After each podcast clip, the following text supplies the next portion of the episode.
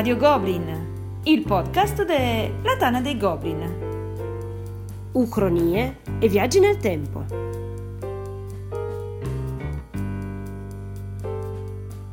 Un saluto a tutti e benvenuti a questa nuova puntata di Radio Goblin, il podcast della Tana dei Goblin.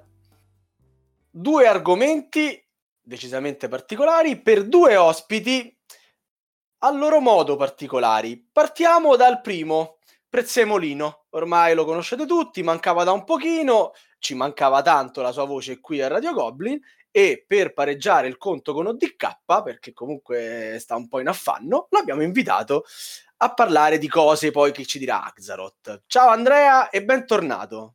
Aloha, grazie a tutti, ciao, buonasera, buongiorno, buonanotte, dipende da quando ci ascolterete. Bravo.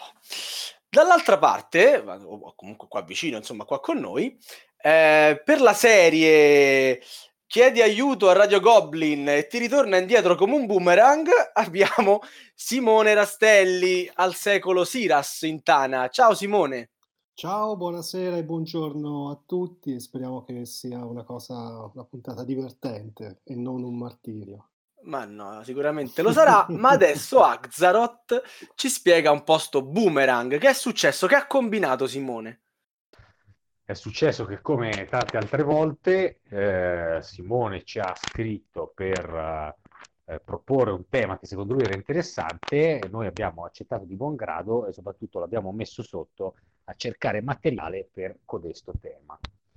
E il tema è eh, viaggi nel tempo, quindi giochi che in qualche modo trattano in maniera più diretta o in senso più o meno lato di, di questo argomento. Il tempo, come visto nei giochi da tavolo. E quindi stasera par- parleremo principalmente di questa cosa. Mentre di cosa eh, parlerà, dato che ehm, Killa Priest non parla di viaggi nel tempo, mm, non so se l'hai detto perché non si è sentito, ma soprattutto so che lo, non l'hai detto perché vuoi che io sbagli l'accento.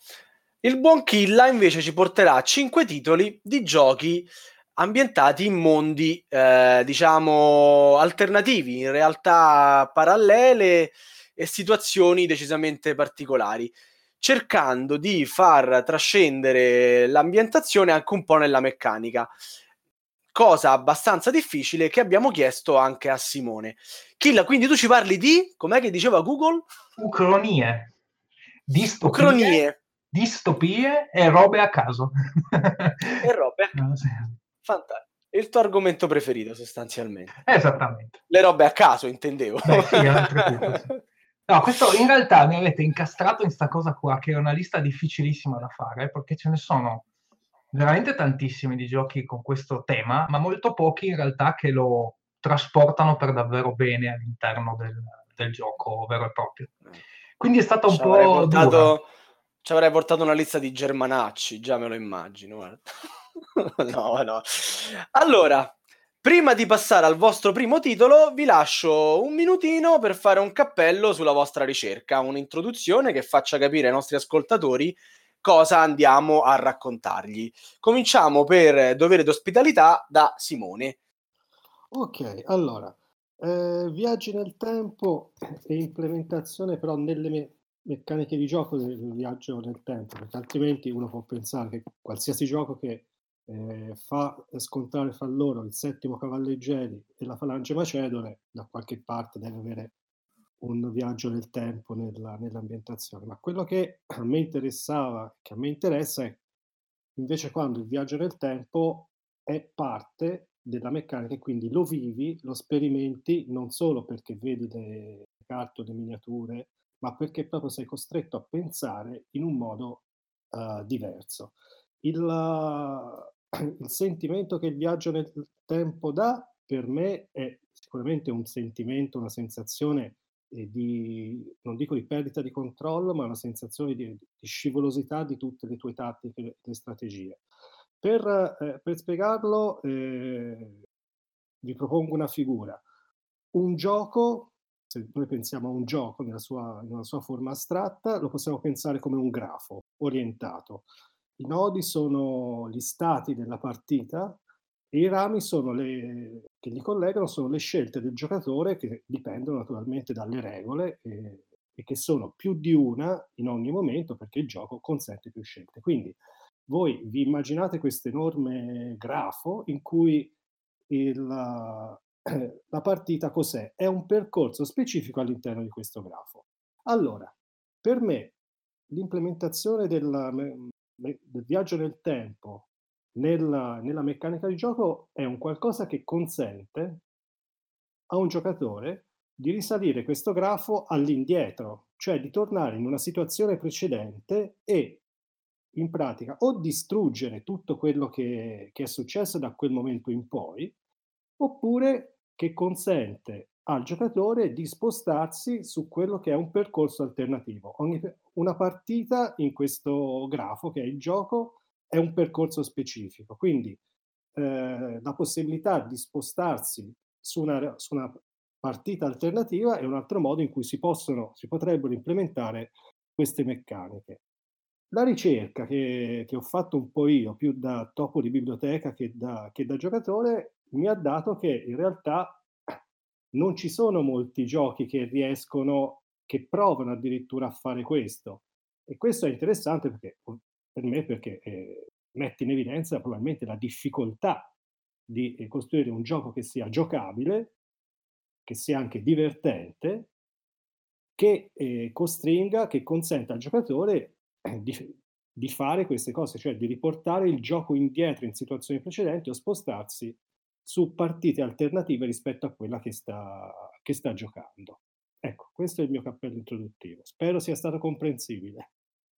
Bene, bene, ti sei impegnato tantissimo, noi lo possiamo testimoniare, questo podcast nasce da una gestazione abbastanza lunga, un po' perché anche Gilla aveva un compito non semplicissimo, ma un po' perché anche tu veramente ti sei molto impegnato e, e hai tirato fuori una bella lista di cinque giochi che sicuramente interesseranno, ve lo anticipo. Eh, però prima di iniziare sentiamo anche un po' cosa ci racconta Gilla a proposito della sua di ricerca.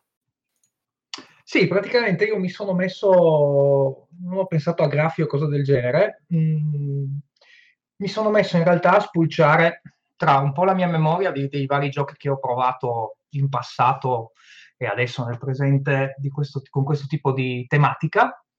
E innanzitutto che cos'è l'Ucronia? In teoria è un genere principalmente letterario, eh, collegato molto spesso alla fantascienza, o comunque al romanzo storico, diciamo, però con degli aspetti di eh, fantastico, appunto, in cui si va a mh, pensare a una realtà alternativa. Il più famoso forse è Fatherland, il uh, romanzo in cui praticamente i nazisti l'asse hanno vinto la seconda guerra mondiale e si va avanti. Un altro è uno dei miei, dei miei libri preferiti di sempre, che però diremo dopo, penso, e siamo partiti da questo e abbiamo visto che, e ho visto in realtà che non ce ne sono così tanti. Non ce ne sono così tanti di giochi che vanno da questa parte qua, quindi abbiamo aggiunto anche un po' di distopia, che invece è la parte, diciamo, l'utopia brutta, no? Quindi eh, i vari post-apocalittici, tutte queste cose qui, e le robe a caso sono quelli che non riesco a comprendere bene dove vanno dalle due parti.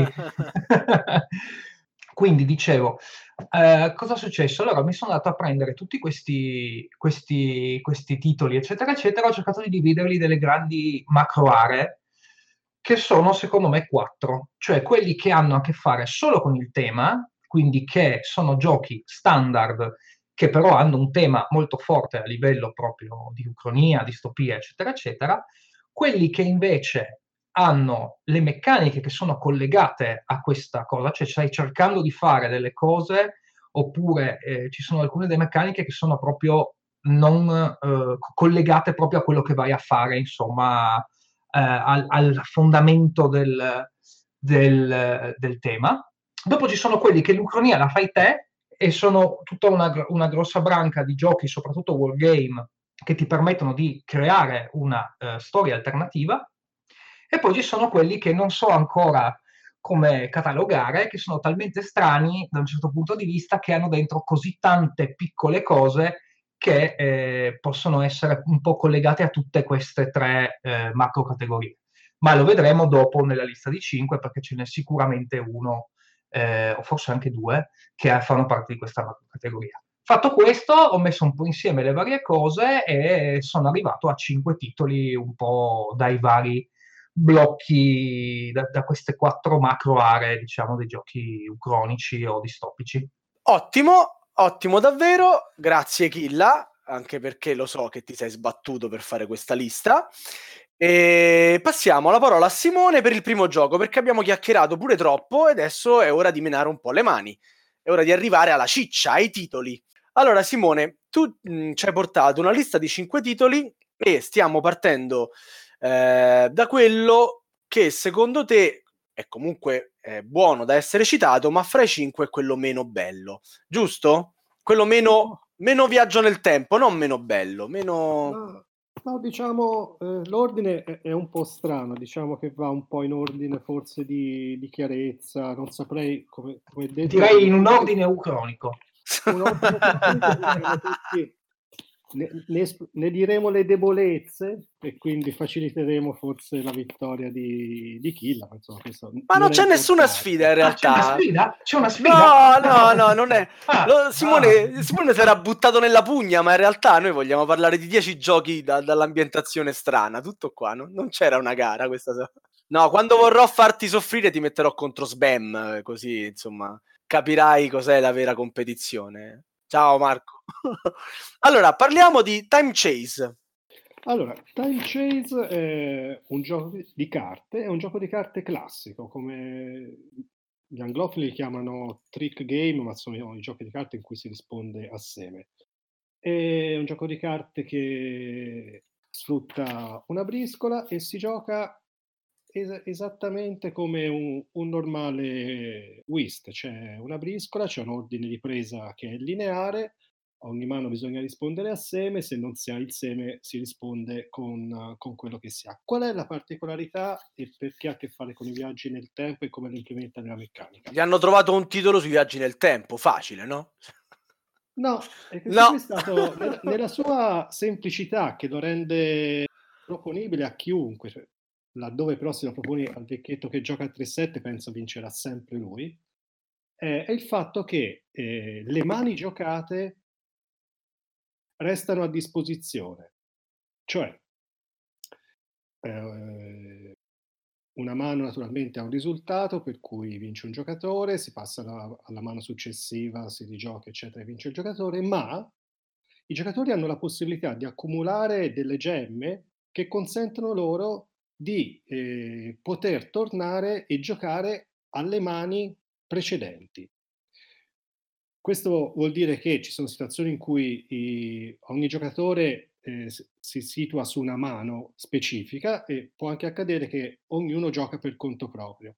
Questo consente quindi di rubare, se vogliamo, uh, punti perché si torna indietro una mano che si era persa, si rigioca un'altra carta seguendo le regole, quindi magari abbiamo finito le carte di quel seme possiamo giocare una briscola e in questo modo eh, sconvolgiamo un po', un po' l'ordine e lo possiamo sconvolgere fino al punto che possiamo tornare abbastanza indietro a quello che è il tempo zero e cambiare il seme di briscola. Qui il limite, se vogliamo, qual è? Forse che si, non si è usato forse abbastanza nel far sì che, ad esempio, quando cambio la briscola eh, non sia una propagazione di questo cambiamento su tutte le mani giocate, ma semplicemente da allora in poi eh, la briscola è, è, il nu- è, il nuovo seme.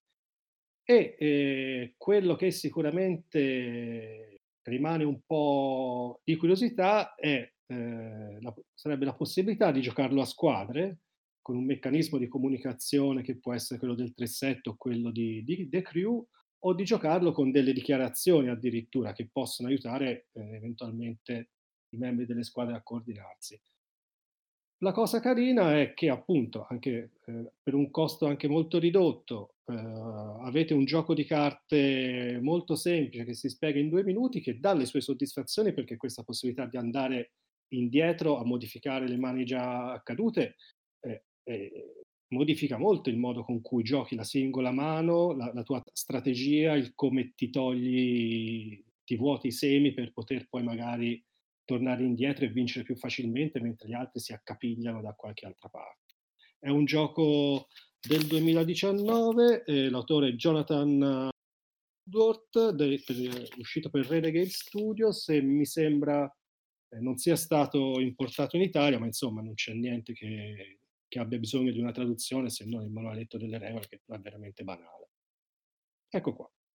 Bene, possiamo anche ricordare che ha un costo abbastanza contenuto e che si dovrebbe trovare facilmente sostanzialmente, Sì, non sì, dovrebbe sì, essere. assolutamente, senza problemi. Molto curioso, molto curioso e interessante. E dall'altra parte, invece, il nostro amato Prezzemolino ci parla di un gioco eh, impronunciabile esattamente quanto la sua categoria.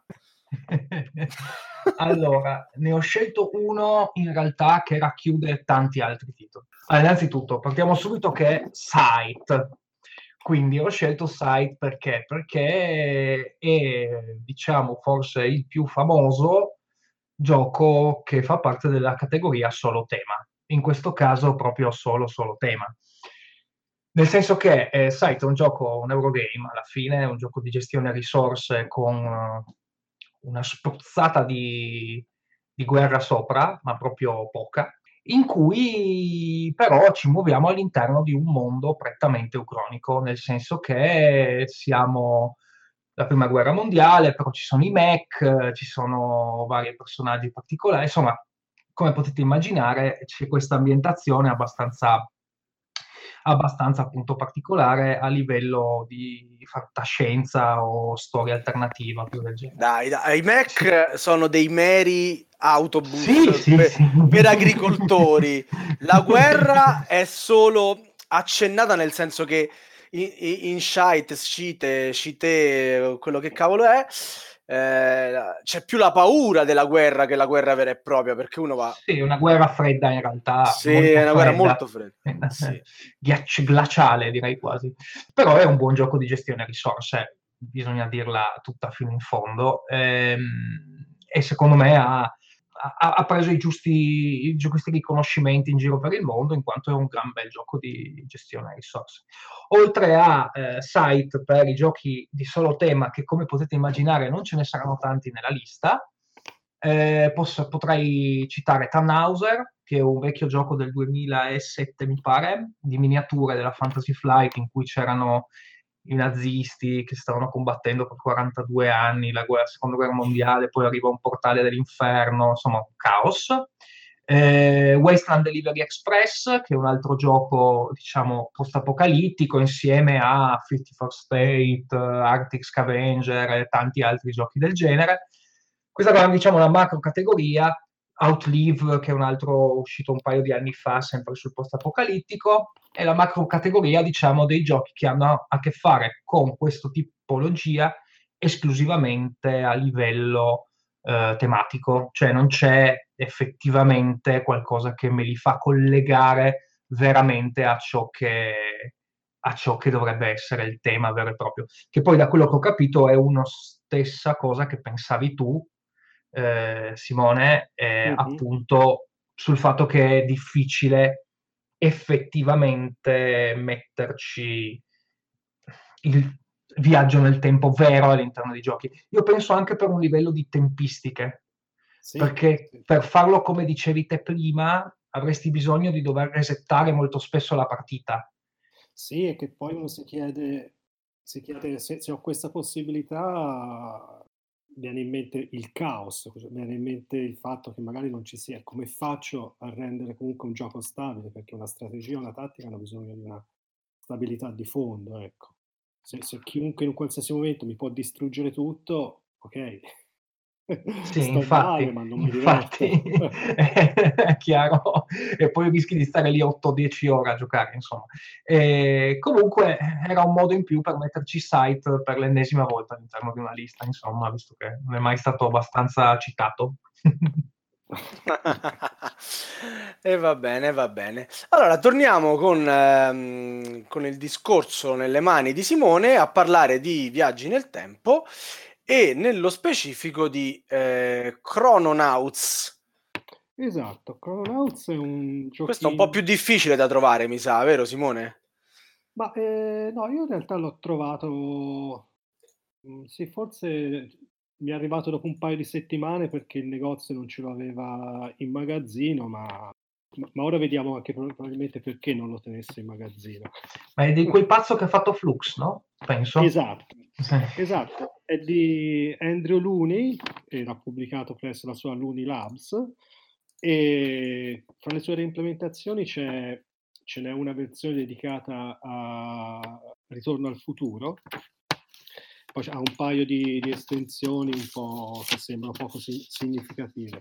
E allora, come spirito Chrononauts è un, è un gioco che va affrontato, insomma, non dico per ridere, però con, con spirito molto ridanciano. Addirittura consiglia nel manualetto di quando si fanno le variazioni quasi di interpretare inventandosi storie del perché si fa una certa variazione.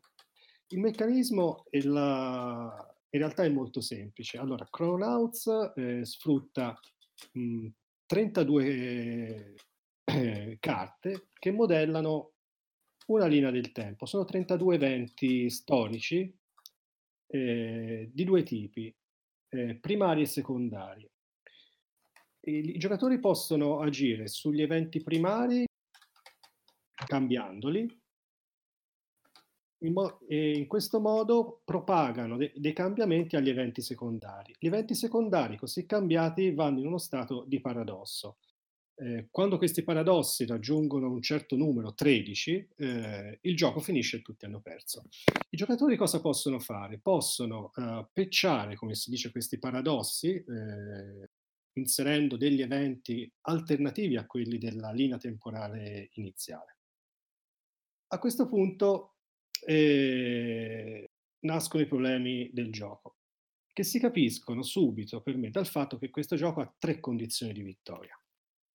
Allora, ogni giocatore ha due possibili obiettivi. Uno è la costruzione di una linea temporale specifica formata di tre eventi particolari, che in generale sono un evento primario e due secondari modificati, quindi devono cercare di eh, creare paradossi e poi risolverli in un modo specifico, con un evento specifico che è quello che gli dà il loro obiettivo. Oppure, secondo obiettivo, possono eh, vincere collezionando tre specifici artefatti, artefatti, artefatti che trovano eh, pescando dal, dal, deck di carte eh, che, viene, che gira così. Eh, ogni turno si pesca una carta e può contenere un artefatto o un'azione o, o una patch. Esiste una terza condizione. Eh, un giocatore vince se eh, riesce a, a, ad avere in mano 10 carte.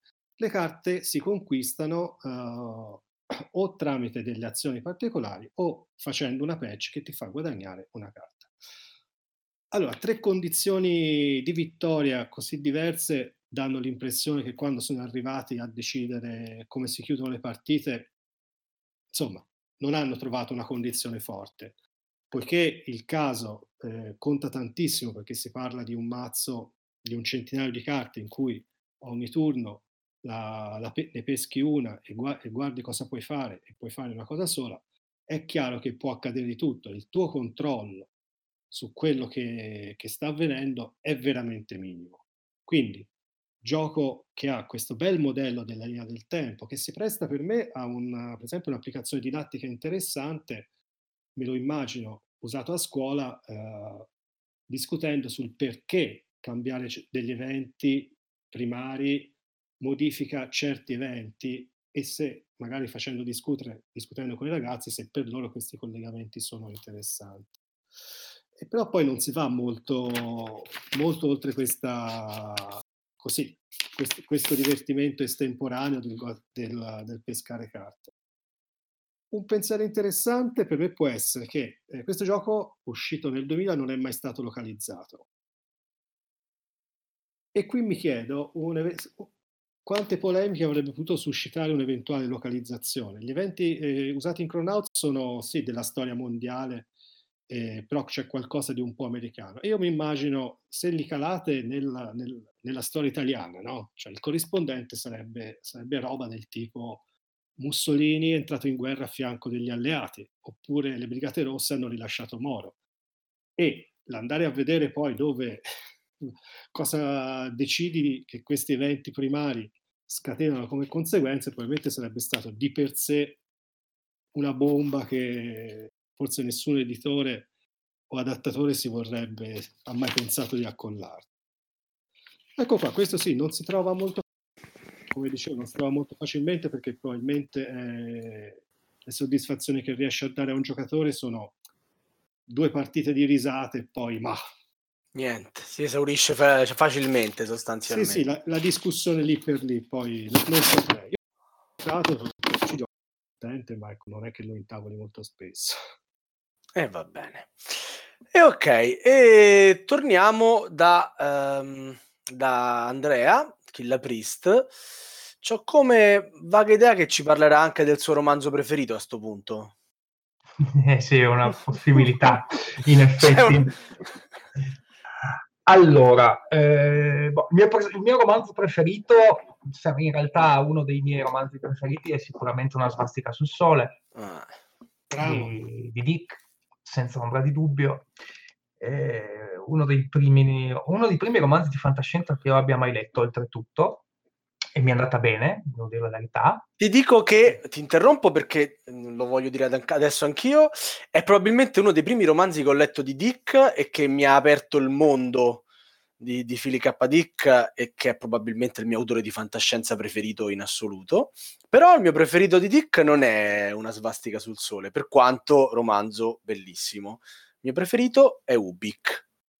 Mm. Insu- insuperabile secondo me. Mm, mm, mm. Okay. Non, sono così, non sono così d'accordo, ma vabbè, ma, è una questione di, allora, una questione di faremo un podcast anche sui romanzi di Link. Poi ricordiamoci che Assava il suo gioco preferito è Battlestar Galactica, cioè figurati che ne, capisce lui, che ne capisce lui di fantascienza. Allora, posso, se posso dire, vai, il, vai. Mio, il, Mio, favorito di Dick è Divina Invasione, secondo de, della trilogia di Valis Ah, Valis. Ah, eh, sì, anche quello lì è un gran, un gran, un gran libro. Però la svastica sul sole è, è, è bello e ricordo che mi colpì il fatto che poi a un certo punto tu capisci che sei nella dimensione alternativa, sì. però poi la cosa notevole è che si rivela che non è la dimensione alternativa che ti aspetti che sia. È vero, è vero, è vero. Eh, e questo è... No, nel piccolo che è un, un gimmick che poi la seconda volta che lo leggi lo sai, però è comunque una cosa che la prima volta mi lasciò totalmente spiazzato. Grandioso Dick. Te, te dici, e per la serie Radio Goblin, Radio Goblin eh, parla di libri, e il mio secondo preferito invece è di Esire, che è quello... Con Zelasny. Sì, esatto, sull'esegesi del, della religione, eccetera, eccetera. Quello è uno dei miei preferiti, uno abbastanza tosto da leggere, sinceramente, però mi ha sempre colpito moltissimo. Comunque, parli, torniamo a parlare di giochi, che sennò poi parliamo di Dick per almeno 25 minuti ed è un disastro. Io eh, volevo parlare di un gioco eh, relativamente nuovo, eh, che è stato finanziato su Kickstarter un paio di anni fa, Black Orchestra di Dubarry, che è un gioco in cui dobbiamo eh, uccidere Hitler. Quindi facciamo parte della Black Orchestra, appunto, che era quel gruppo di ufficiali e altri personaggi importanti della Germania nazista che a un certo punto, mentre la seconda guerra mondiale inizia, a, per fortuna, a, inizi, i nazisti iniziano a perderla, insomma, fondamentalmente iniziano a fare dei piani segreti per appunto ammazzare Hitler. La cosa carina è il fatto che te lo scegli tu, cioè scegli tu come eh, scegli, fino a un certo punto scegli.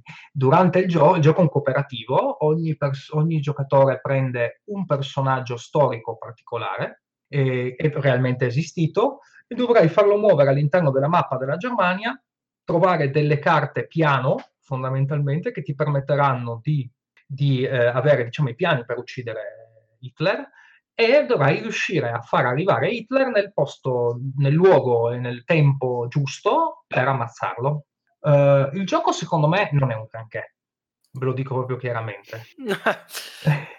nel senso che è uno di quei classici giochi che durano troppo per quello che effettivamente danno come uh, piacere di gioco, è molto lungo, è un po' ha delle a, una cosa che non, realmente non capisco come sia possibile ancora farla nel 2020 o anche quando è uscito nel 2016, mi pare. Cioè il fatto che tu mh, puoi tirare un dado e, dec- e fare quante azioni, eh, aggiungere tot azioni, che è una cosa che non riesco a capire, una cosa molto anni 80 che oramai è fondamentalmente sorpassata, perché è ovvio che se io faccio tiro 6 e faccio 6 azioni in più, adesso è un po' che non lo gioco, non mi ricordo se sono un dado 6 o un dado 3, vi dico la verità. Comunque, a livello di meccanica è un po' antico, però a livello di resa della, della, del tema e resa della meccanica collegata al tema, devo dire che è uno di quelli che funziona meglio da questo punto di vista. Bene, benissimo. E quindi torniamo ai viaggi nel tempo di Simone, che eh, stavolta ci parla di Time Agent. Ah, eh, Se, sempre più indietro nel tempo stiamo andando. Questo è del 92 addirittura. Il 92 è di Thomas Lehman, che poi è quello che ha fatto 1846, che penso sia assai più famoso di Time Agent, e ha fatto anche un altro, un 2038 Tycoon of the Asteroid Belt, di cui però non so veramente nulla. Allora, con Time Agent, che io non ho giocato, non ho neanche visto la scatola, solo mi ci sono imbattuto e ho guardato un po' il regolamento. Il viaggio nel tempo per me inizia proprio con il regolamento. Allora, il regolamento sono 10-12 pagine, sono un muro di testo. Noi siamo abituati a questi regolamenti oggi, no? tutti con le immagini, se addirittura ti fanno vedere il setup, ti spiegano proprio passo passo come si monta la plancia, come si dispongono i, le varie cose. Questo qui invece ha 10 pagine di testo con due immagini piccoline e già questo cap- capisci che ti sei imbattuto in qualcosa che probabilmente è più vicino, vicino a un... Ecco, a me sembrava, ok, questa qui è un Robotech, eh, che, che, è un qualcosa di fantascienza. Però eh, è interessante que- perché eh, lui modella eh, proprio l'universo come una serie di eh, eventi che sono delle scoperte fra loro collegati da dei percorsi. No? Questa è l'immagine a cui siamo part- partivo all'inizio. I giocatori cosa devono fare? I giocatori, eh, allora, è costruito per sei giocatori, sono sei fazioni e sei giocatori, ci sono degli aggiustamenti per 4 e 5, ma già se giochi in tre ognuno ne deve prendere due, quindi questo già vuol dire che probabilmente l'equilibrio e il bilanciamento è quello che è. Eh, però i giocatori cosa devono fare? Devono, per eh, vincere, per fare punti, devono uh, realizzare degli specifici percorsi favorevoli alla loro razza. Quindi inviano i loro time agent, che sono delle squadre di combattimento, eh, indietro nel tempo attraverso i percorsi accessibili. Quando arrivano a un evento lo modificano in modo tale che eh, da questo si riparta una certa linea temporale, ovvero un percorso eh, percorri- eh, agibile piuttosto che un altro, e così facendo eh, guadagnano i loro punti influenza e i loro vari punti. In questi, per prendere possesso di un, così, di un evento e per poter intervenire, naturalmente c'è un combattimento e lì si capisce forse l'origine perché le tesserine di Time Agent sono le tesserine dei, dei wargame, almeno degli anni 80-90, quindi con quadratino, l'iconcina, i varie cifre e numerelli scritti alla, agli angoli. E quindi, eh, nonostante non ne abbia trovato, non abbia trovato neanche i nostalgici fanatici di questo gioco, eh, devo dire che leggendo le regole eh, mi ha veramente incuriosito. Poi non lo prenderò mai anche perché, al di là di queste meccaniche che sembrano interessanti ma anche un pochino vecchie, servono sei persone e, il tempo di gioco dato è intorno alle quattro ore, che è veramente, eh, eh, almeno per me... Bel mattone, dai. Sembra un bel mattone, però ecco, un pezzettino di archeologia interessante, perché no, è un viaggio nel tempo già solo studiato. Ecco. Diciamo che rimanendo nell'argomento, pare un gioco che non sta superando a pieni voti la prova del tempo. Proprio. No, non è stato neanche mai ristampato. Eh, quindi... Ebbene, bene. Allora, eh, caro Prezzemolino, Fortress America. Oh, il motivo per cui ho accettato di fare questo podcast. e adesso ti spiego anche perché. Strano, io pensavo che l'avessi fatto per, per fare qualche punto contro DK. No, no, no, no, no. Per tirarti le orecchie, Sava, perché mm. quando Dai. avete fatto i, la, il podcast, la puntata sui classici e basta, sì. se ti ricordi io mi ero leggermente infastidito del fatto che c'erano solamente classici Vero. teutonici. Però poi ne abbiamo fatta una sui classici americani. I classici americani erano tutti giochi di cinque anni fa. Questo è un vero classico americano. Oh, vai! Fortress America, Stati Uniti d'America sono attaccati da tutti i posti. Gli asiatici dallo, da, dall'ovest, tutta la federazione del Centro America, eh, scusami, gli asiatici comunisti dall'ovest, tutta la, il Centro America comunista dal sud e tutto il... aspetta, com'è che si chiamava? Patto euro-socialista dall'est. Quindi gli americani sono completamente circondati da tutto il resto del mondo che vuole amma- ammazzarli a- e prenderli a botte. Ah, chissà, chissà, perché. Chissà perché, non lo se lo meritano. Eh. No, poveri, non se lo meritano. Comunque, a parte scherzi, eh, il gioco è un gioco vecchio che poi è stato ristampato, mi pare, nel 2012 da parte della Fantasy Flight ed è questa mappa dell'America. Ah, il Canada eh, è tipo la Svizzera del, del Nord America, cioè non, non, non, viene contemplata in questo gioco. Mm-hmm.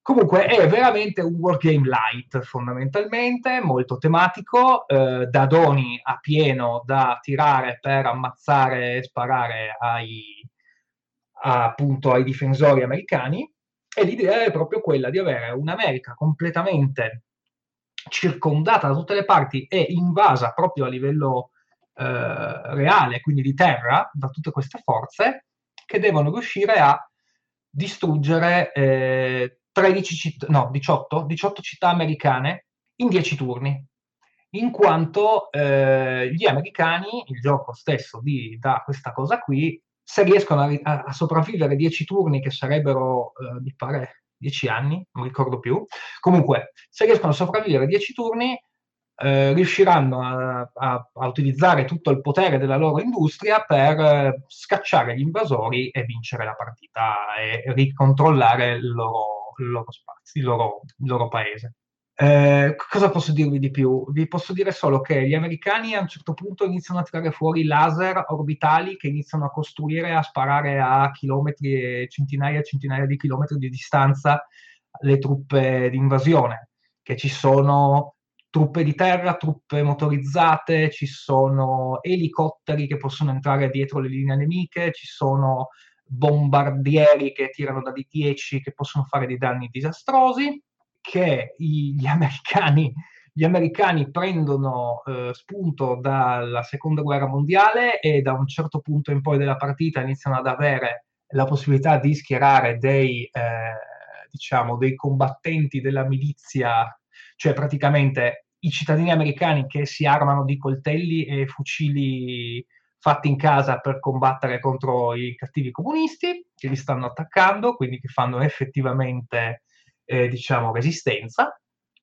E che devo dire, questo è veramente un, un classico vero del gioco American, uno da cui eh, sono partite talmente tante cose e soprattutto è tuttora un gioco semplice da, da intavolare, da, da buttare giù, anche se ha suo, la sua bella durata, eh, perché stiamo parlando almeno di un due orette e mezza, tre di partita, ma però cioè, le cose belle durano anche a lungo, no? Altrimenti se finiscono subito... Che gusto c'è?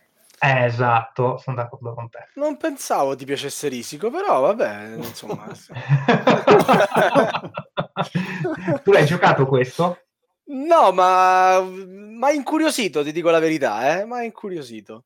No, ovviamente ho cominciato a giocare da tavolo quando questo gioco ormai era già vecchio, perché insomma dell'86 io ho cominciato con Battestar Galactica, che tu mi insegni è del... No, no, no non sono al quizzone. Va, va. l'hai, l'hai, vinta quella puntata, dai. esatto, esatto, esatto. No, comunque... E ci hai fatto un grande regalo, però... Eh, dimmi. è vero, è vero, è vero, sono d'accordo.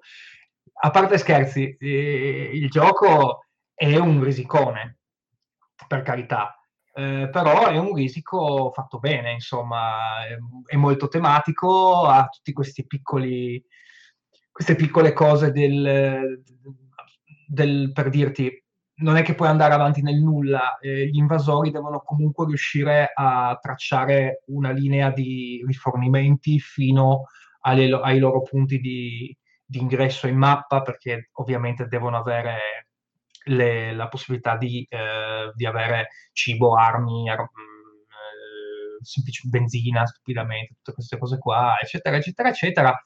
Invece di tirare tutto da D6 hai vari dadi diversi per ogni tipo di unità Insomma, io sinceramente ci gioco boh, forse una volta ogni due anni, eh? cioè parliamoci chiaramente, non è che è uno di quelli che metto giù così spesso, però se voglio fare due risate, tirare un sacco di dadi e vedere cosa succede, secondo me è un gioco ottimo, è, è gioco anche giusto. oggi. È il gioco giusto. Sì, sì, sì. Bene, bene. E facciamo un bel viaggio nel tempo, anzi ne facciamo più di uno, perché eh, Simone sta per parlarci di eh, uno degli otto magnifici di qualche anno fa, di Tragedy, Tragedy Looper. Allora, sì, Tragedy Looper del 2011, autore Baka Fire, ma immagino sia un, uno pseudonimo. E è un gioco investigativo, c'è una mente suprema contro tre investigatori e per come è fatto è bene che siano tre investigatori perché altrimenti la redistribuzione dei ruoli fra questi tre, insomma, diventa un po' fa- farraginosa. E qual è la cosa eh, interessante per cui entra il, il, viaggio nel tempo? È che, come dice il nome, il, il, il meccanismo sfrutta quello che è un loop temporale. Perché? Allora, ci sono vari scenari, eccetera, eccetera, ma quello che eh, è proprio scritto nella struttura, nell'architettura del gioco, è che eh, gli investigatori non riescono, non riusciranno, non possono riuscire a risolvere il caso al primo tentativo. Quindi eh, falliscono e fanno un'altra partita, però non ripartono da zero, non è un'altra partita, è eh, un secondo ciclo in cui gli investigatori e il gioco in qualche modo mantiene memoria di quello che è accaduto precedentemente. E come cosa interessante c'è il fatto che durante il, l'investigazione i, gioca- investi- i, giocatori tre non, non, possono comunicare fra loro, ma si parlano solo fra, diciamo, fra, un, fra un loop e l'altro. A parte questo, che già è interessante, Trage, Trage Looper per me ha due aspetti che meritano l'attenzione. Uno, eh, diciamo, generale, cioè questo meccanismo di loop in realtà mette in un gioco quello che è il normale meccanismo di apprendimento per qualsiasi gioco, dove quello che cambia è che naturalmente in un gioco normale uno fa una partita, discute poi com'è andata e impara dal, dall'andamento e dal risultato delle proprie scelte per giocare la seconda partita. Quindi Tragedy Looper è un gioco, per esempio, eh, adatt- che sarebbe adattissimo per spiegare com'è che si imparano le cose, no? com'è che anche i gruppi imparano le cose. Questo, faccio questa notazione perché un po' insomma il mio lavoro ha a che fare con questo. L'altra cosa interessante è che eh, il bello, cioè il divertimento in Tragedy Looper, è proporzionale al, diciamo, all'immedesimazione dei giocatori nel loro ruolo. Cioè, Tragedy Looper, al di là di tutto, è un gioco dove la componente narrativa e di immedesi- immedesimazione del giocatore eh, fa la differenza. Eh, è una tendenza che mi sembra di notare, io sono un giocatore di ritorno, quindi mi sto riaffacciando da poco al mondo dei giochi, ma che sta diventando sempre più importante, o quantomeno è consolidata in quello che è un vero e proprio filone di questi giochi che mi sembra si chiamino esperienziali. Il che vuol dire che se non credi in quello che fai, eh, non apprezzi il valore aggiunto che ti può dare un gioco di questo tipo. E, e, quindi anche per questo direi che è un gioco che merita per me l'attenzione e qualche riflessione sul, sul, su, sui suoi meccanismi perché ci dicono probabilmente tanto anche del, de, della trasformazione del mondo dei giochi in questo, in questi decenni, questo decennio, diciamo. Assolutamente d'accordo. Io ricordo anche Tragedy Looper come purtroppo uno dei giochi con, i, con uno dei peggiori regolamenti mai scritti, che ne rende molto, dif- molto, molto difficile eh, il fatto di intavolarlo, è un, dif- proprio un lavoro difficile per il master. Sì. Però questa cosa che dici te è molto vera, nel senso che con l'arrivo negli ultimi anni di sempre più giochi narrativi o esperienziali, come dici tu giustamente, o altri giochi del genere, è sempre più importante per i game designer cercare di trovare dei, mecca- dei meccanismi o comunque dei giocatori che siano pronti a perdere un po' al cinema si dice la suspension of disbelief, no? Sì. Quindi il, non mi ricordo come si dice. Come, la sospensione come della credulità. Esatto, in italiano, bravo. Sempre di più è necessario questa cosa qua. E molto spesso adesso noto che eh, si tende a dare meno importanza all'aspetto meccanico vero e proprio, per mia somma gioia, eh, devo dire la verità, meccanico vero e proprio del gioco che deve essere meccanicamente perfetto, che deve avere, eh, e invece si parte molto di più su un aspetto emozionale. Infatti c'è proprio tutta una, una, una categoria di game design che punta al game design partendo dalle emozioni che il gioco suscita piuttosto che dal suo funzionamento, la sua meccanica vera e propria. Io sono uno di quelli, Ah. scusa Simone, che invece è rimasto un po' deluso da Tragedy Looper. Aveva, ha in realtà, un'ambientazione favolosa, ehm, che attira tantissimo, che però poi eh, si riduce a un mastermind con il master sostanzialmente, no? È un, uh, un deduttivo abbastanza liscio. E questo, cioè, la, la mia aspettativa di una storia che veramente potesse essere ripercorsa potesse avere una, una qualche ambientazione più aderente poi alla meccanica è rimasta un po' delusa e questo però mh, non, non toglie che sia un grande, un gran bel gioco. E Ah. per citarne un altro, possiamo anche parlare che questo qua, secondo me, è stato comunque uno dei punti di partenza di poi Time Stories, che invece ha avuto molto più successo rispetto a Tragedy Looper. Sì. Sì. Assolutamente sì, assolutamente sì. Quello che volevo eh, aggiungere è che eh, questa linea così di, di giochi che puntano sul, sul coinvolgimento emotivo, per me eh, fa- mh, è anche indirizzata o comunque ha delle richieste forti anche sul gruppo di gioco. Cioè io mi immagino, io nella mia vita precedente, i giocatori, i giocatori hanno avuto due gruppi di giochi molto diversi e per esempio quando penso a giochi di questo tipo può essere Tragedy Looper o penso anche a uno che ho preso recentemente ma per giocarlo ormai in solitario che è, è So Long My World Eh, questi giochi qui eh, hanno proprio bisogno del gruppo di gioco del gruppo di gioco di persone eh, che vivono il gioco in un certo modo perché altrimenti da, non è che diventano poco divertenti diventano Banali. e, e inu- banalissimi, esatto, esatto. Quindi questo magari è un'ulteriore sfida ai designer per, per non cadere comunque nel... perché non stiamo parlando di giochi di ruolo, quindi richiedono probabilmente uno sfor- una sfida molto, molto precisa e nuova, quindi anche questo è un filone da seguire, è molto interessante vedere dove ci porterà. Mi sembra anche King's Dilemma in qualche modo, no? Vada, Sì, cioè, Sì, ci devi stare- probabilmente stare dentro. hai azzeccato il filone, sì, decisamente d'accordo con te. Ma torniamo da Killa Priest e dalla sua lista di 5 che al secondo posto, ideale, ci mette un Cataclysm. Oh, Oh, uno dei miei giochi preferiti dello scorso anno. Allora, eh, Cataclysm è un gioco difficile, veramente difficile, difficile da studiare, difficile da padroneggiare, difficile da mettere semplicemente sul tavolo.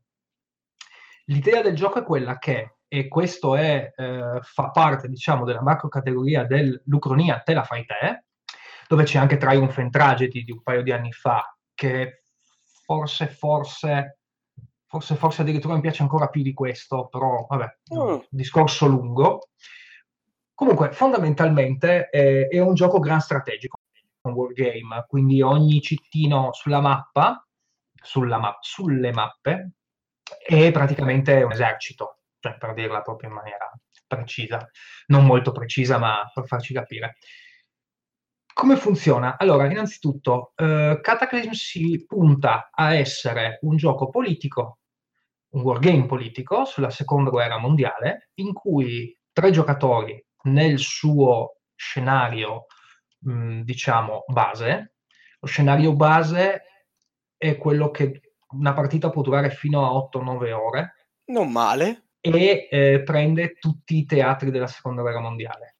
Quindi prende sia la parte diciamo est, quindi la, tutto quello che riguarda il Pacifico, eccetera, eccetera, che l'ovest, quindi tutto quello che riguarda l'Europa in guerra, eccetera, eccetera. Come funziona? Il punto fondamentale qual è? È che tu in questo scenario qui, che è quello fondamentale, il gioco inizia nel 33. Iniziando nel 33 vuol dire che tu hai molti anni in cui decidi come, inizi, come, far, come gestire le, le, tre grandi forze di, di quel periodo. Quindi c'hai un giocatore che tiene i fascisti, quindi nazisti italiani e giapponesi, un giocatore che tiene i sovietici e l'altro giocatore che invece tiene gli alleati e tutte le, diciamo, il potere democratico. E l'Ucraina la fai tu perché fondamentalmente te- tecni- teoricamente il gioco potrebbe terminare senza una seconda guerra mondiale. Perché è tutto derivato da ciò che vogliono fare i giocatori. È chiaro che la Germania, con tutta probabilità, punterà a espandersi nel suo spazio vitale, come diceva il tempo, però eh, la simulazione vuole essere principalmente a livello politico. Infatti, eh, molto spesso c'è una, una, grossissima parte del gioco che è collegata a quella che è la struttura e la stabilità dei vari, dei vari eh, governi all'interno del, di quel periodo. Per, per, dirla molto chiaramente, è molto difficile far passare delle leggi in Italia e in Francia, è molto più facile farlo in Germania eh, perché appunto diciamo la stabilità del governo, tra virgolette, eh, nazista era molto più semplice, molto più, era molto più facile, diciamo, promulgare le leggi che ti servivano per magari iniziare a decidere di andare in mobilizzazione, quindi di iniziare a prendere, a, a creare armi, armate, eccetera, eccetera, eccetera. La cosa interessante è che è completamente libero eh, nell'esplorare tutte le varie alternative ad esempio, eh, nella partita che ho fatto io, una delle partite che ho fatto io, tenevo i sovietici e ho deciso di puntare quasi esclusivamente su, su, sulla mia aviazione, cosa che invece per esempio i sovietici non hanno mai fatto. Il Giappone, invece di puntare tutto sul mare, potrebbe decidere di andare invece a entrare in Siberia eh, la Germania potrà invadere la, la, Gran Bretagna e prendere la Francia potrà prendere Berlino, eccetera, eccetera, eccetera, eccetera. Secondo me è uno dei giochi più belli dello scorso anno. Chiaro è che eh, otto ore non ce l'hanno tutti eh e, soprattutto il, la quantità di regole da assorbire e soprattutto di piccole eccezioni qui, eccezione là, perché ovviamente devi fare delle particolarità, perché sennò la parte simulativa va un po' a farsi friggere, lo rendono difficile. Eh, al, da, dal sua parte, però, devo dire che eh, hanno, idea, hanno avuto una buona idea e quindi hanno deciso di mettere vari scenari.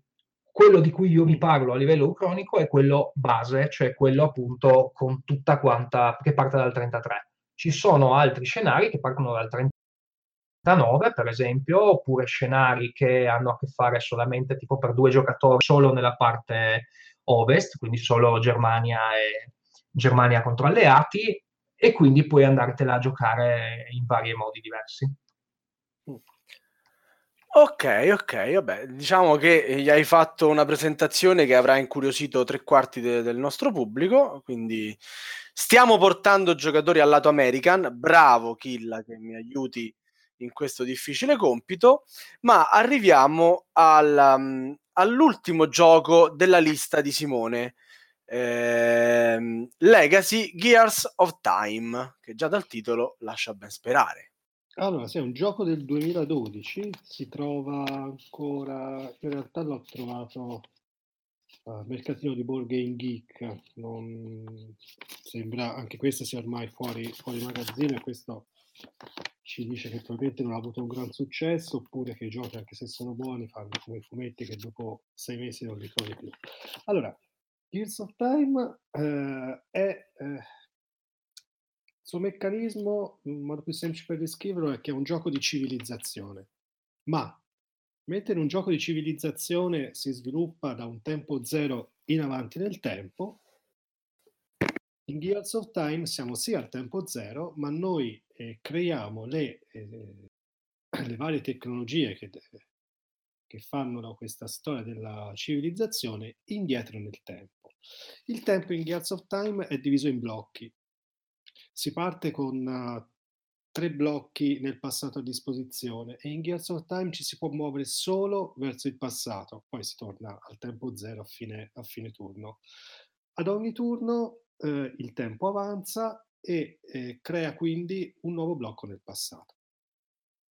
Quello che i giocatori fanno nel loro turno è sostanzialmente eh, creare, installare delle tecnologie secondo un certo albero eh, che è spiegato, ma che è, è, forse troppo complicato anche per tentare di, di impararselo, comunque molto di buonsenso.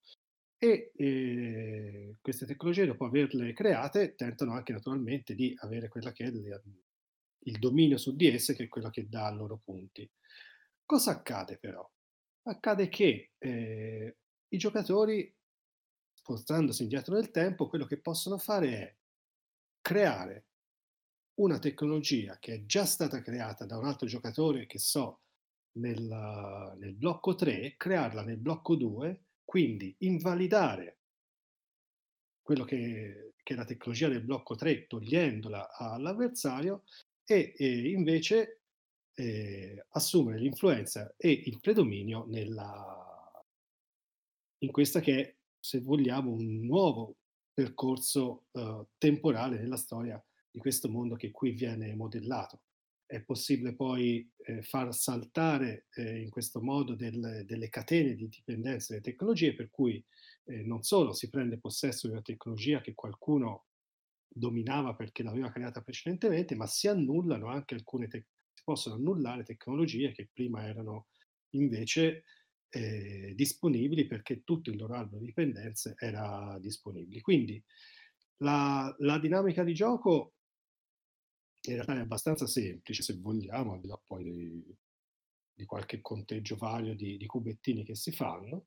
È molto stimolante perché eh, dà un'interazione forte e spinge insomma a dover fare notevoli eh, riflessioni. E, e, questo penso che fra tutti quelli che i giochi che insomma ho un po', ho un po guardato è forse quello che dà più il sapore della, così, della costruzione del tempo perché si mantiene un livello di astrazione abbastanza alto perché si parla appunto di tecnologia, una meccanica di gioco abbastanza semplice, e, però pur non avendo, immagino che per un, un appassionato German sia, sia, magari banale, però penso che possa dare delle grandi soddisfazioni a che, quelli che sono dei giocatori non assidui, non German uh, fanatici, ma comunque con un po' di tempo a disposizione e con un po' di gusto per, uh, per questi ragionamenti strategici nella, così, nella, nella, partita. Quindi per me è consigliato, se, si, se lo trovate, consigliato provarlo. Ok, e ad arriviamo all'ultimo titolo eh, di eh, Killa Priest. Killa, di cosa ci parli? Cosa hai messo in cima alla tua, alla tua lista? Eccoci qua, ho messo eh. le robe a caso. ti, ti, piaceva proprio mettercelo, cioè questo si è capito, eh? No, cioè, no non, era, non è, allora l'ho messo per ultimo per un motivo molto semplice, perché volevo avere tutto il tempo del podcast per pensare a che cavolo devo dire di sti giochi. allora, eh, i PAX, o meglio, e sia per Magnifico che per mio gusto personale ho giocato molto a Pax Transhumanity. l'ultimo titolo di Matt e Phil Elklund, eh, su un futuro cronico, distopico, secondo il mio punto di vista, dipende. Comunque, eh, cosa facciamo in Pax Transhumanity? Siamo fondamentalmente dei capitalisti, anzi dei blocchi di potere eh, che sono i generali, quindi tutto quello che ha a che fare con, con, il, ehm, con l'esercito, poi hai i blogger, che sarebbero tutte le persone che fanno parte dei media, del, di tutte queste cose qui, il popolo vero e proprio e, e, e gli scienziati, e fondamentalmente attraverso il, attraverso il capitalismo salveremo il mondo, o meglio, miglioreremo il mondo. E Cosa non farebbero questi l'idea. capitalisti, eh? Per farsi, per farsi pubblicità. no, ma un po' l'idea di Eklund in generale, no? Cioè, comunque, sì, boh, io lo prendo un po' in giro perché secondo me lui è un po' estremo da questo punto di vista. Comunque, fondamentalmente, secondo, in questo gioco qui, cosa succede? secondo il punto di vista dell'autore, e l'ho messo principalmente perché in questo gioco qua, ma come in tutti i giochi di, di Eklund, secondo me, eh, sia in questo che anche in quello prima, cioè eh, Pax, eh, aspetta, po, po, po, Emancipation, eh, si vede molto forte ciò che il eh, designer ti vuole far intendere. Nonostante la masnada solita di meccanismi, meccaniche, dinamiche che ci sono all'interno, il punto di Transhumanity e anche di Emancipation, da un certo punto di vista, qual è? È quello che, eh, secondo lui, e lui cerca di fartelo capire all'interno del gioco, l'uomo migliorerà, diventerà, arri- ascenderà, diciamo, la, la sua forma migliore possibile, eccetera, eccetera, facendo cosa? ricercando nuove tecnologie barra idee, ricercandole permetterà, renderà, renderà accettate altre idee al pubblico, diciamo, al mondo, dopodiché queste idee verranno syndicated e, e dopo essere state sindacate, diciamo, mm, potranno essere messe in commercio. Uh, metterle in commercio eh, fondamentalmente eh, migliorerà, deciderà dove andrà l'umanità. Ora, a parte che voi capite che il tema, cioè uno già che si immagina sta cosa qua vuol dire che tanto bene non sta, per, per vari motivi. Però sinceramente trovo affascinante, nonostante io non sia per nulla d'accordo a livello filosofico, diciamo, eh, rispetto alla sua visione, è molto curioso, è ed è uno dei motivi per cui lo adoro, è il fatto che lui proprio attraverso il design, attraverso il gioco, ti voglia far capire questa cosa. Cioè, c'è un motivo per cui tutti i suoi, i suoi eh, regolamenti hanno una masnada di note a margine, di eh, piccoli dettagli che ti spiega per quale motivo quell'azione funziona in quella maniera lì perché proprio vuole farti vedere e farti capire il motivo per cui lui arriva a quella dinamica. E in Emancipation, stessa cosa, ci sono, ci sono dei problemi eh, del mondo generale eh, che, che, hanno a che fare appunto con la schiavitù. In, in, scusatemi, in Emancipation invece è un cooperativo o finto cooperativo, dipende come lo giochi, eh, in cui fondamentalmente devi cercare di eh, distruggere eh, la schiavitù. Quindi devi arrivare alla eh, determinazione dei diritti dell'uomo universale, eccetera, eccetera, eccetera.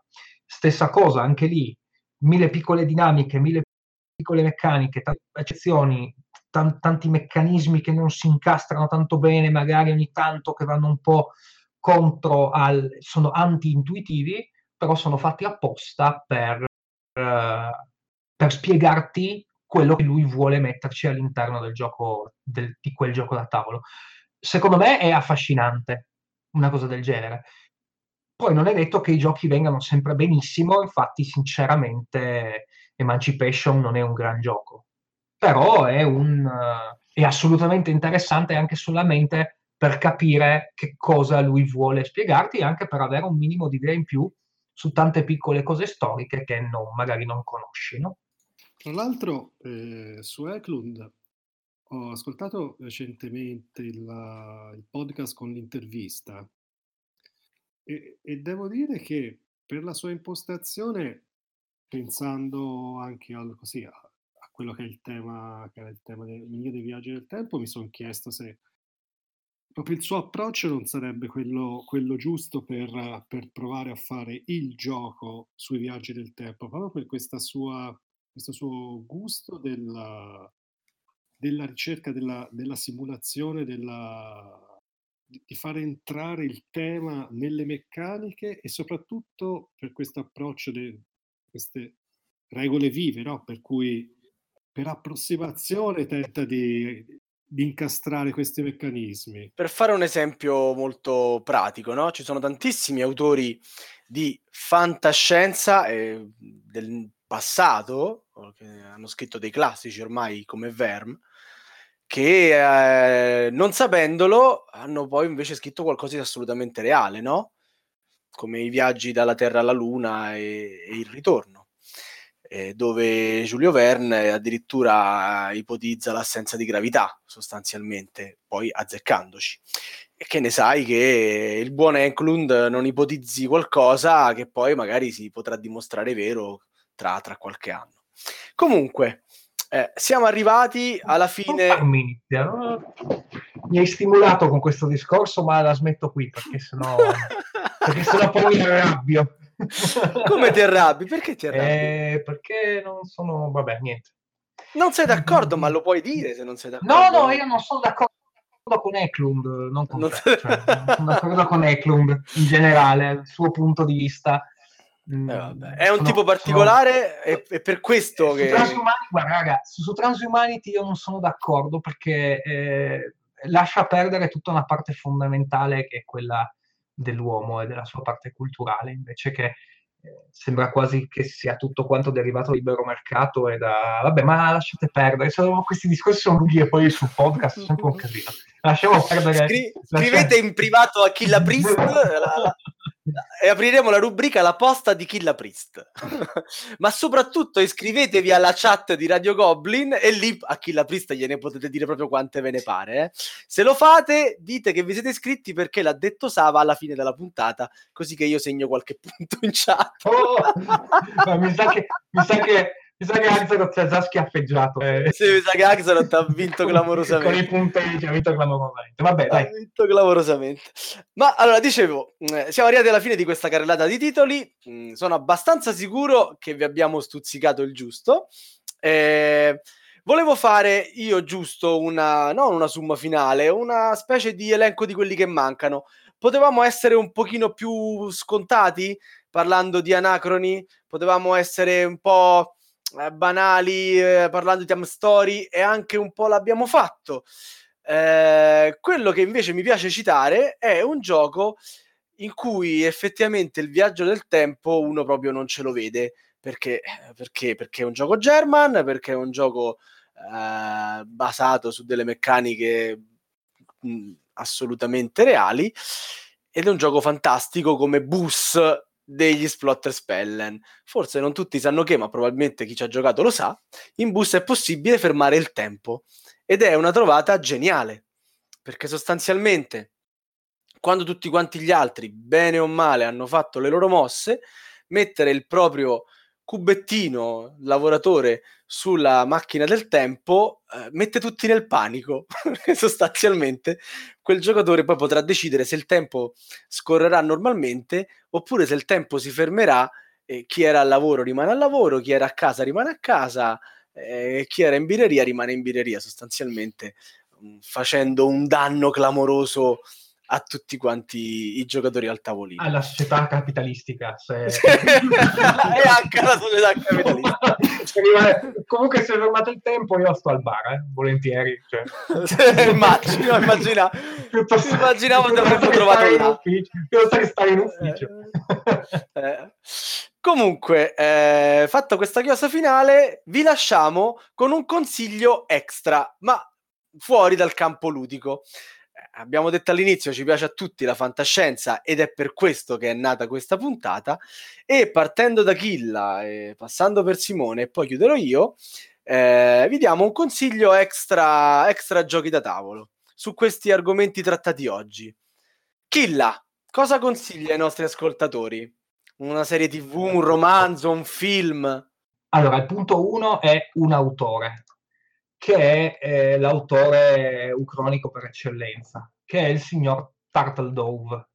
Mm. Turtle Dove ha fatto un sacco di cicli di libri, tra cui La Legione di Fidessos e tutta la saga, il ciclo del, dell'invasione, colonizzazione, eccetera, eccetera. Ed è uno dei miei autori di fantascienza o storia particolare, storia diversa, fantasy anche da un certo punto di vista, più prolifici e che io personalmente adoro di più di tutti gli altri.